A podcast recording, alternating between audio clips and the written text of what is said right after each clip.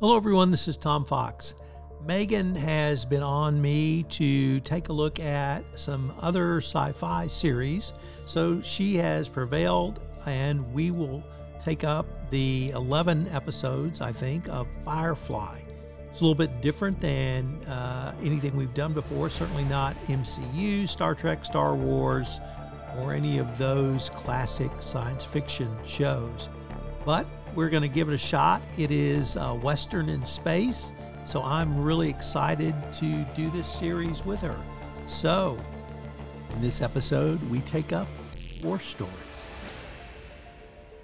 We begin this episode with an interesting discussion of philosophy by the preacher, which rears its head in a very ugly way later in the episode. But Wash is angry that Zoe and Mal seem to have an unshakable bond as war veterans, and he demands to take her place on a seemingly routine mission.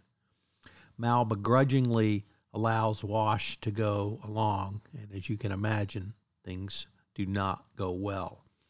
They are captured by Niska, out to restore his reputation after they failed to complete the robbery they commissioned in episode 2, The Train Job. Zoe gathers up all of the money the crew has from the sale of the drugs from the prior episode, but she only has enough money to rent, pay the ransom for one of them. And of course, she unhesitatingly chooses Wash. The crew band together to rescue Mal in a wonderfully exciting, action packed sequence. And even the preacher gets involved kneecapping several of the guards. There's also a subplot with Inara, which Megan really enjoyed and has some very interesting components of a counselor's relationship. All in all, a great, rollicking, fun episode, but it has some fairly disturbing torture scenes. And now, Megan Dougherty joins us. Megan, War Stories, episode 10. Where do you want to start? Oh, rough episode. So let's start with what's shiny and happy and nice about the episode. The story this week opens with the team on Serenity enjoying the fruits of their criminal labors. For perhaps the first time, everyone is flush with cash. Jayne is incomprehensibly being very generous with his. I thought it was interesting that the treat of fresh apples was like this extraordinary, lovely luxury. And I think that really is a good example of the world that they're living in. But everyone's having a good time. Everyone's happy. All is well. Inara is planning for a special guest visitor who's going to be coming aboard the Serenity, and uh, all seems right in the world for the moment. The special visitor.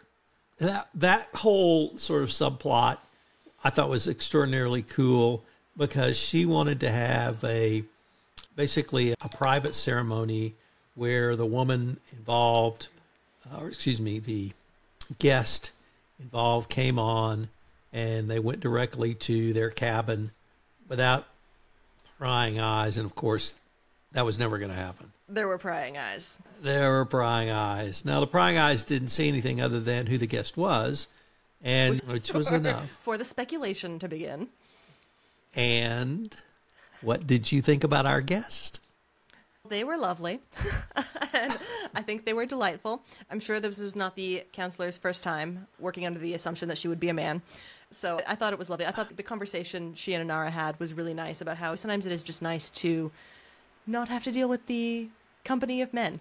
I like that Inara pointed out most of her clientele is male, but not all the time, and they I bet they just had a great time.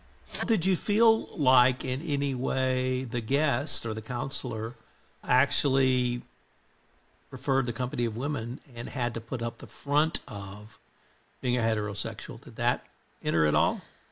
Know in the universe. Like there it's hard to tell how they were playing it because there was the haha lesbian sex, how exciting, like I'll go to my bunk sort of thing happening and everyone was shocked and surprised. So I don't know how I guess common queerness is in the verse. It was I mean, more certainly available for hire, but I don't know. it wasn't so much that it was the guest or the counselor was she inclined to want to be with a woman, but Oh, because of her so. position, she couldn't. Not that she was just tired of being pawed over by men all the time. I like to think that in the far future, there can be a lesbian politician and it's not a big deal. But it's not a very nice future they're positing. So maybe she does have to keep up a front. And I think both could be plausible. But this is all really the subplot. Yeah. But so we have to get to the main plot. And the main plot is that they are going to sell some of the drugs and they go to the planet surface to sell some of the drugs and they're met by the purchasers. And we see the ominous red dot on one of the purchaser's forehead and Mal immediately knows what that means. Hits the deck and the three purchasers are killed. You want to pick it up from there? Yeah, because we, we know by whom they've been killed. It is the return of Niska, the formidable Russian gangster that we met in, I think, the second or third episode, Train Job. They did not complete the work, and they did send one of Niska's treasured companions through an engine turbine. So there's a little bad blood there. And unfortunately, Mal and Wash, oh, and we should talk about why Wash is on this mission instead of Zoe, are captured by the gangster who has a proven reputation for hideously violent torture. Not so fun. But yeah, let's talk about why Wash is there for a second, because Wash and Zoe had an interesting interlude right before this. Yeah. And it was one of the first times we've really seen serious conflict in their relationship about something that you've pointed out before the relationship between Zoe and Mal. And Wash expresses his jealousy that Ellen and Zoe are so close and they have all these stories together and they're bonding and that he doesn't feel like he's being taken seriously as a contributor to the crew, which I think was his real issue rather than actual jealousy. What, Please. what was your yeah? See, I thought it was just base jealousy. I don't think it was uh, just base jealousy. Yeah, I think it was about his role in the crew, and I think he felt that everyone takes Zoe more seriously than him, but he is a person whose contributions are worthy as well. That's how I read it. They should take Zoe more seriously. He's a teenage boy, and she's a woman. First of all, two, I've never met a pilot who wasn't the cockiest bastard on the ship. So Wash is so sweet. he is sweet, but he's a pilot. And he's a good pilot, and I've just never seen a pilot not believe that their contribution was the most important because hey, I'm the pilot. I really thought it was almost just this teenage boy, puppy dog. Oh, my wife, my girlfriend, my friend is close to another boy, male, man, and I'm going to get in between and show them. Yeah, I Yeah. read it as more as him being like, "No, I'm as good as my wife." And I want people to see that. I think that's why he wanted to go with Mal instead of asking Zoe not to come and send Jayne instead. Because he he wanted it to be him. as in almost every TV, movie, story, when the non fighting member of the crew goes on a mission, it all goes very badly. And They must not have movies in the future. and it does go very badly. But let's talk about Niska for a moment because we didn't talk about the actual start of this episode, and that's with the preacher. And I think he's with Mal. Or Simon. right. Simon. Yeah. and they're discussing basically the philosophy of torture. And it's the, the art of war they were talking about and quoting.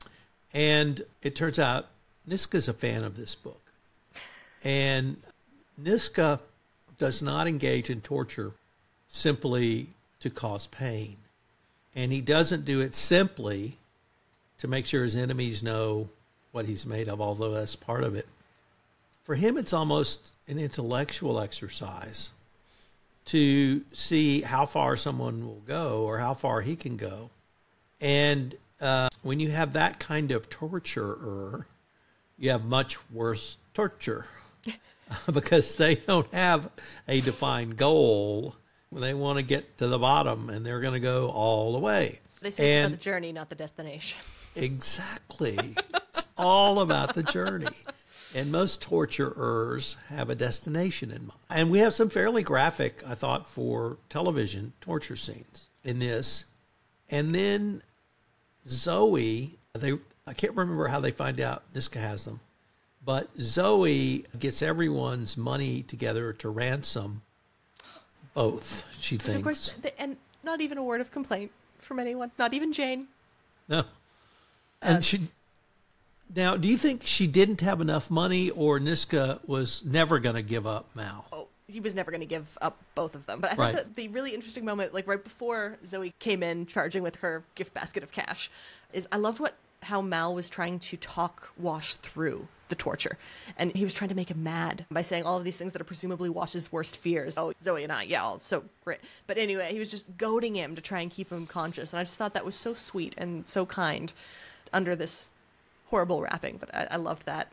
And of course, the amount of money would never have been enough for Niska because that's again, you say it's, that's not the point, really. It's not outcome focused. He didn't just want money, but he thought he would have some fun with Zoe too by make, forcing her to choose between these two men that she loved, and she's just like, nope, husband, no question, husband.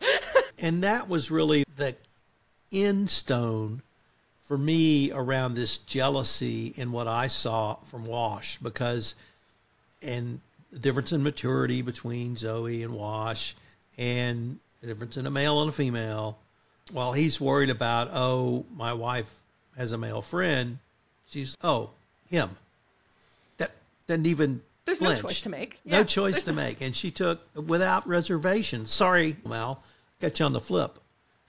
And I don't Have know, nice that death. just Yeah, exactly. So she gets her husband, she gets washed, she goes back and gets on board and she decides she wants to go back and rescue Mal. Wash decides. Wash decides, right? Wash decides. He's just nope. He got me through the torture. Then you saved me. We are going to get our captain. Oh. And of course the whole crew takes up arms. When they're all taking up arms together, and even little Kaylee, who's so afraid of guns. Ugh. And of course I love the preacher because he knows his way around guns.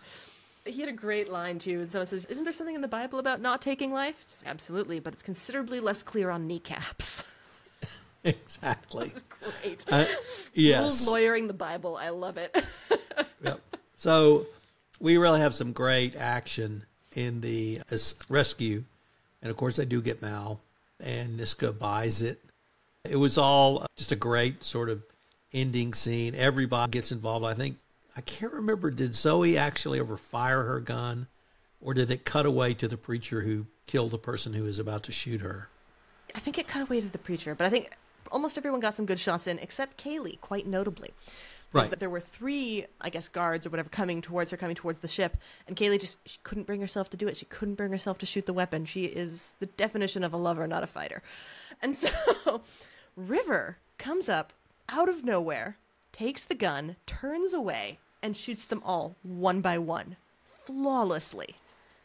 And then no explanation is ever given, but Kaylee becomes very afraid of River. I thought that was a Um, great ending to the battle. Now, there was, fortunately, I've forgotten something because I made a mental note of that scene. And River said something No power in the verse can stop me. And I interpreted that to actually mean a positive, which was that she had a sort of an ESP ability or a sensibility or an ability. We've seen her ability to read thoughts, but I'm watching a series on the science of science fiction, and maybe it's not her ability to read thoughts, but that there's a class of people that actually can communicate through thoughts. And maybe she's one of those. So the ability she showed, and it was stunning, and it was all of three seconds when So she elegant. says that and does it. Yeah, exactly. That I actually thought we're seeing her power come to light in a way we hadn't seen before. It- And I didn't think Oh, I'm sorry. I didn't think it was a negative. No, but nothing can stop me. I thought it was a positive. This is what I can do when I have to. I had a slightly different take on the phrase. I thought that because she was modified, she was tested on, and all these things happen to her. I think somewhere deep within her is an awareness of what she has been turned into, and I don't think I don't think she knows it in like her conscious mind, but I think it's there, and I think when it comes out and she gets these little drips of awareness of what she has become, I think that's where that came from. And ooh, oh, it's watching her move. The actress is so beautiful. Like every movement is like a dance. She has that training, but oh, she's just wonderful to watch. You're absolutely right. It is. I was going to say it was almost choreographed, but yeah, I don't think it is. I think it's just the way she can Yeah. move. Yeah. Anyway, whenever the cavalry comes to the rescue, of course, as a Westerner, I appreciate that. So the cavalry came, rescued Mal, gets him back together, and we're off for further adventures. There was one a kind of delightful ending scene that I thought was just so fun. And I think it really, for me, it solidified one of my favorite things about the relationship between Zoe and Mal is their complete and utter lack of sexual or romantic chemistry. There's none. Like, they are friends, they are war buddies, they are colleagues, there's great mutual respect, but there's no spark of attraction there whatsoever. But calling back to the torture scene, Mal decides to poke a little fun now that everyone is safe. And Zoe, we are going to have to do it. And it is our duty, sir. And they have super awkward hug thing. And then Zoe and Wash run off. But I, I just thought that was a really funny scene. And I just, I, I wanted to mention again how much it's so nice to see platonic or professional relationships between people like that without, like, third wheel or three way romantic problems are so boring in television. I just love that they chose not to go that direction and instead do this. I had a sense in this episode of a line or a series of lines from a Star Trek show, the original series City on the Edge of Forever, where they go back in time. Spock and Kirk go back in time, and Spock, course, excuse me, Kirk, of course, falls in love, and the, Joan Collins is the in the love interest, but at one point she speculates they are not from around here. And the here is Chicago in the 1930s. And Spock says, Where would you think we are from? And she looks at Spock and says, You at his side, as you've always been and as you'll always be. And I realize that's how I see Mal and Zoe, that he's not friend, he's not companion, he's captain. And she's lieutenant. And it's yes, sir. Even if she doesn't say it, she says it. Yeah. And she she views him as the commanding officer. And that can be a very defined, a very powerful relationship, even between men and women, where there's, as you said, no attraction sexually.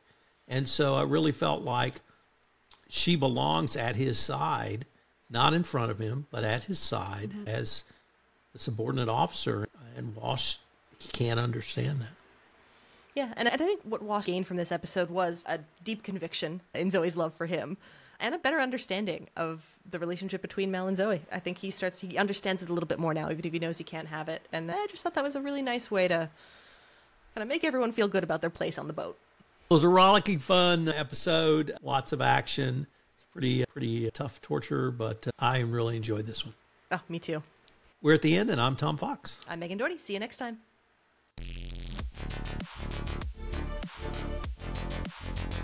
This is Tom Fox again. I hope you've enjoyed this initial episode of Firefly, and I hope you'll join Megan and I for the entire season of Firefly episodes. Yes, 14 episodes over the next seven weeks. Thanks again for listening. We look forward to visiting with you next time.